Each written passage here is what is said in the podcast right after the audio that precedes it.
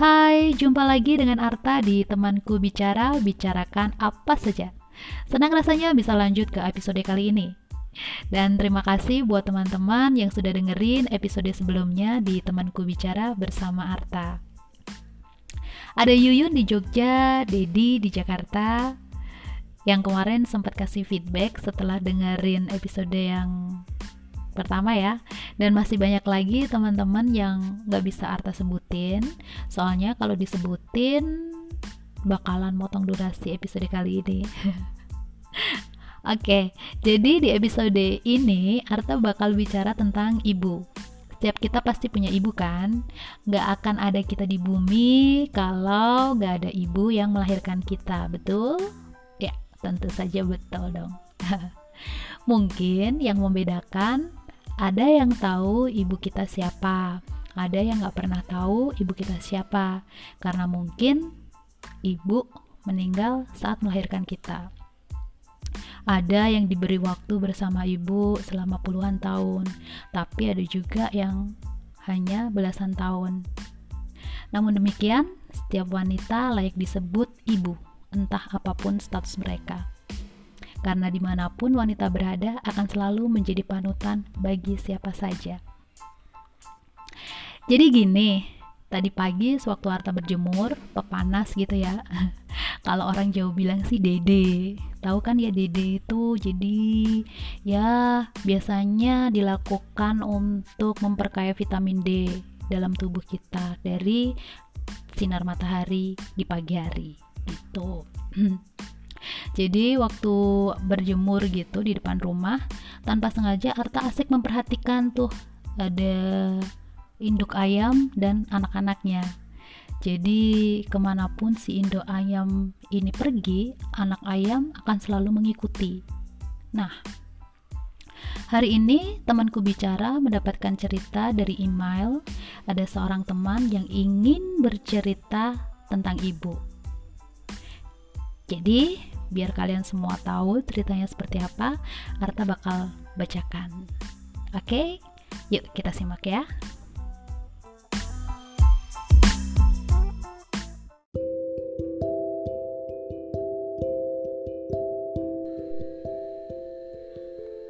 Hai Kak Arta, aku Sheila.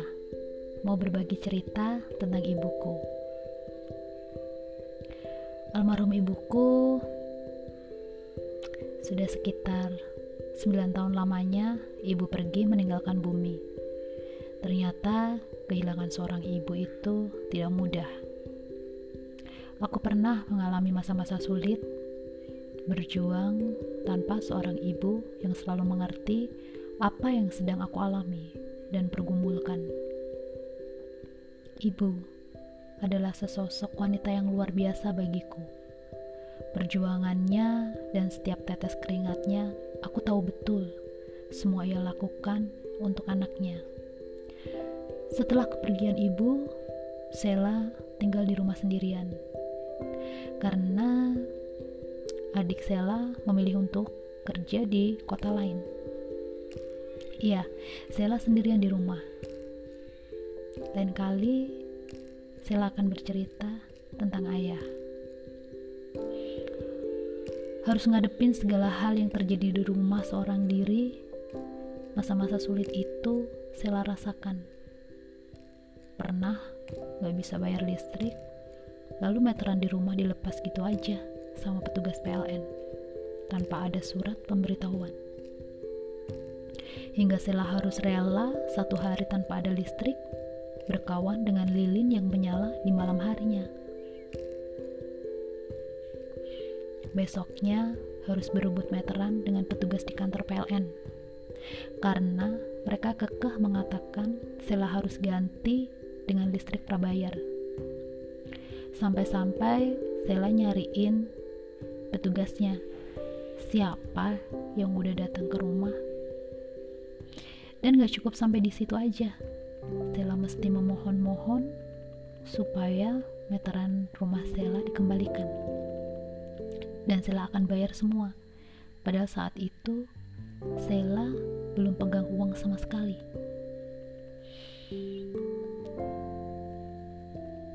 Tuhan memang tidak pernah tidur ketika kita percaya dan tidak berhenti berusaha. Segala jalan itu dibukakannya begitu saja. Pada saat petugas tersebut bersedia dan akan segera memasang kembali meteran listrik di rumah Sela, Sela lantas bilang, "Pak, maaf ya, saya belum bawa uangnya. Nanti saya transfer bisa?" Saya boleh minta nomor HP Bapak. Hmm. Petugas tersebut langsung berkoordinasi dengan bagian yang lain dan kembali ke Sela serta menyampaikan, "Bisa, Mbak. Nanti langsung aja bayar sesuai yang tertera dan transfer ke rekening yang ada di sini." sambil menyerahkan selembar invoice resmi dari PLN. Hmm, terus denda dan biaya pemasangannya kembali gimana Pak? Oh, itu sudah termasuk di situ kok. Dalam hatiku bersorak kegirangan karena aku pikir biayanya akan lebih mahal lagi seperti pemasangan baru. Dulu sewaktu ada ibu, aku nggak pernah ngalamin yang sampai telat bayar listrik. Jadi kenapa Sila cerita ini? Karena Sila seperti merasakan bagaimana dulu ibu berjuang untuk kami.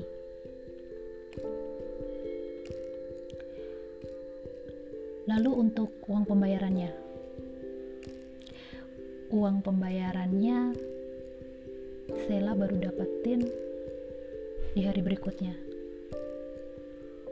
Jadi pembayaran yang tertera dalam invoice masih ada toleransi tiga hari. Ini benar-benar anugerah semesta untuk Sela. Hari besoknya, pagi-pagi sekali, sewaktu mau berangkat kerja, ada seorang ibu naik sepeda ontel Ya, bukan sepeda motor, sepeda yang di kayu. Membuka pintu pagar rumah. Ternyata ibu itu adalah teman almarhumah ibu aku. Tinggal sangat jauh sih dari rumah Sela. Dan datang sepagi itu, kira-kira pukul setengah enam pagi. Dengan sopan dan anggun, ibu itu memberikan uang 500 ribu ke Sela Katanya, dulu ibu itu pernah punya hutang pada almarhumah ibuku. Seketika Sela merasa bersyukur yang tak terkira dan merasakan kalau ibu Sela meski raganya tak nampak, namun jiwanya selalu hadir. Sungguh anugerah dari Tuhan semesta alam bagai air mengalir di padang gurun sangat menyejukkan dahaga. Saat-saat tersulit melewati hari tanpa ibu, semakin hari semakin mudah. Karena Sela tahu, ibu hanyalah sesosok yang semesta titipkan untuk melahirkan Sela dan membesarkan Sela. Menjadi perantara kasih Tuhan yang begitu besar melalui kasih seorang ibu. Seketika Sela sadar bahwa Tuhanlah tempat Sela kembali saat tak ada lagi jalan, saat semua persoalan, tak ada yang bisa menjawab. Berbahagialah kalian yang masih memiliki ibu, dan jaga ibu kalian baik-baik. Sekian cerita dariku. Semoga bisa menginspirasi semua yang dengar di temanku bicara.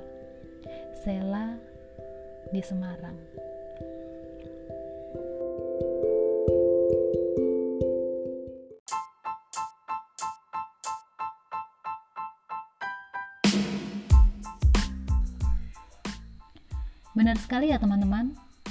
Ibu adalah seseorang yang sangat melekat di hati anak-anaknya. Ketika tak ada ibu, ketika ibu sakit, pastinya banyak hal yang tidak dapat kita kerjakan, yang selama ini selalu selesai dibereskan oleh ibu. Saat kita sakit, saat lelah, saat kecewa, akan lebih bisa terbuka dan bercerita dengan ibu. Kalau nggak ada ibu, ya seperti anak ayam yang kehilangan induknya jadi nggak tahu lagi harus ke mana. Cerita dari Sela tadi juga mengingatkan Arta tentang ibu Arta. Memang benar ya uh, pada saat kehilangan ibu memang sangat sulit sekali. Jadi berbahagialah kalian yang masih punya ibu. Tolong dimengerti ketika ibu kalian mulai apa ya sulit berkomunikasi karena mungkin ya pasti ada sesuatu yang apa ya istilahnya berbeda pasti. Pasti ibu yang dulu sangat energik tapi sekarang karena sudah menua jadi lebih lamban jadi apa ya berkurang pendengarannya. Jadi kita yang mesti harus sabar ya. Oke sebelum Arta lanjutkan kali ini Arta bakal ditemenin seorang teman tentunya ya yang akan membawakan satu buah lagu di antara banyak cover lagu yang sudah ia buat ada Candol di Madura. Hai Candol. ini adalah teman Arta yang sudah Arta kenal sekitar lima tahun yang lalu di sebuah media sosial. Ya pokoknya banyak banget sih teman-teman Arta itu yang Arta kenal melalui media sosial. Nanti akan ada episode tersendiri. Arta akan cerita bagaimana dunia maya itu bekerja seperti dunia nyata. Ya e, jadi Arta kenal Candol ini di sebuah media sosial yang hanya bisa saling menyapa via lantunan suara Arta sih nggak bisa nyanyi tapi suka nyanyi jadi ya biarkan teman-teman Arta saja yang bertalenta suara bagus yang nyanyi. Yuk dengerin kebaya merah dari Candol tetap stay tune di temanku bicara bicarakan apa saja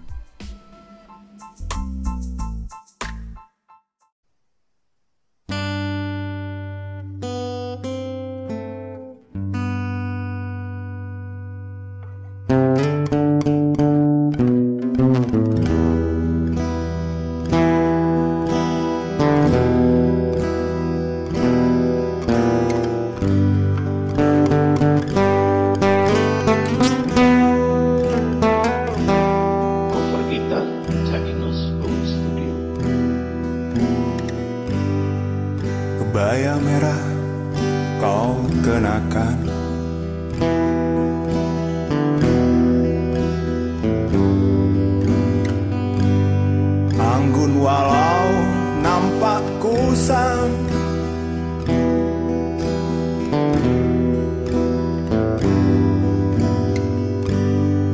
Berudung putih terurai.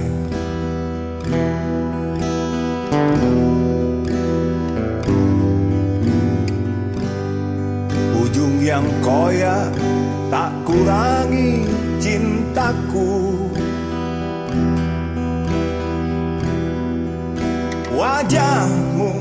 essa parte.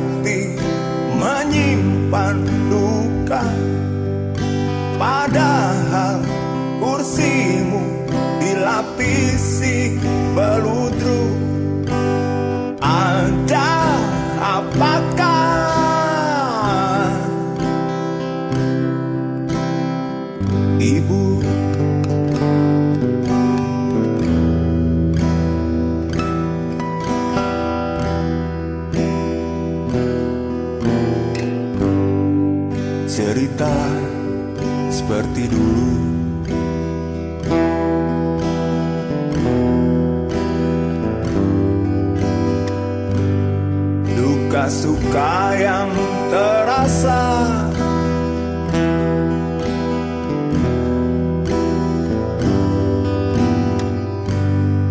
Percaya pada anakmu.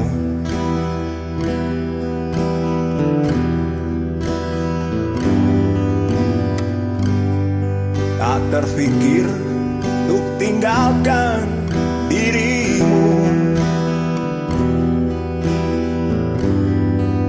一步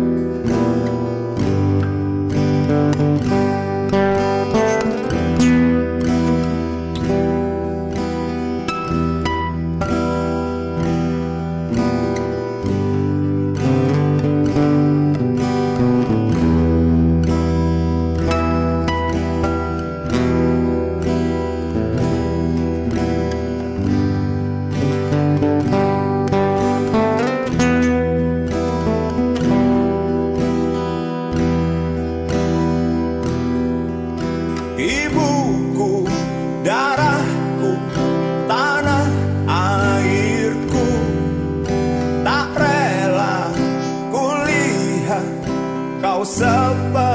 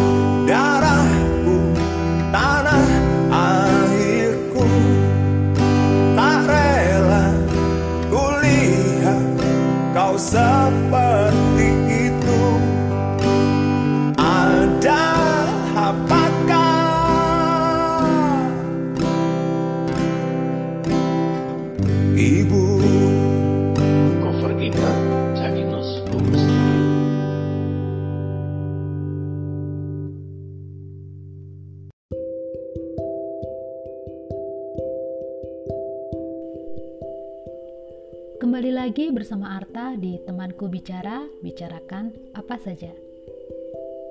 Ibu, ibu tak hanya berbicara soal ibu kandung kita, namun juga di mana kita dilahirkan.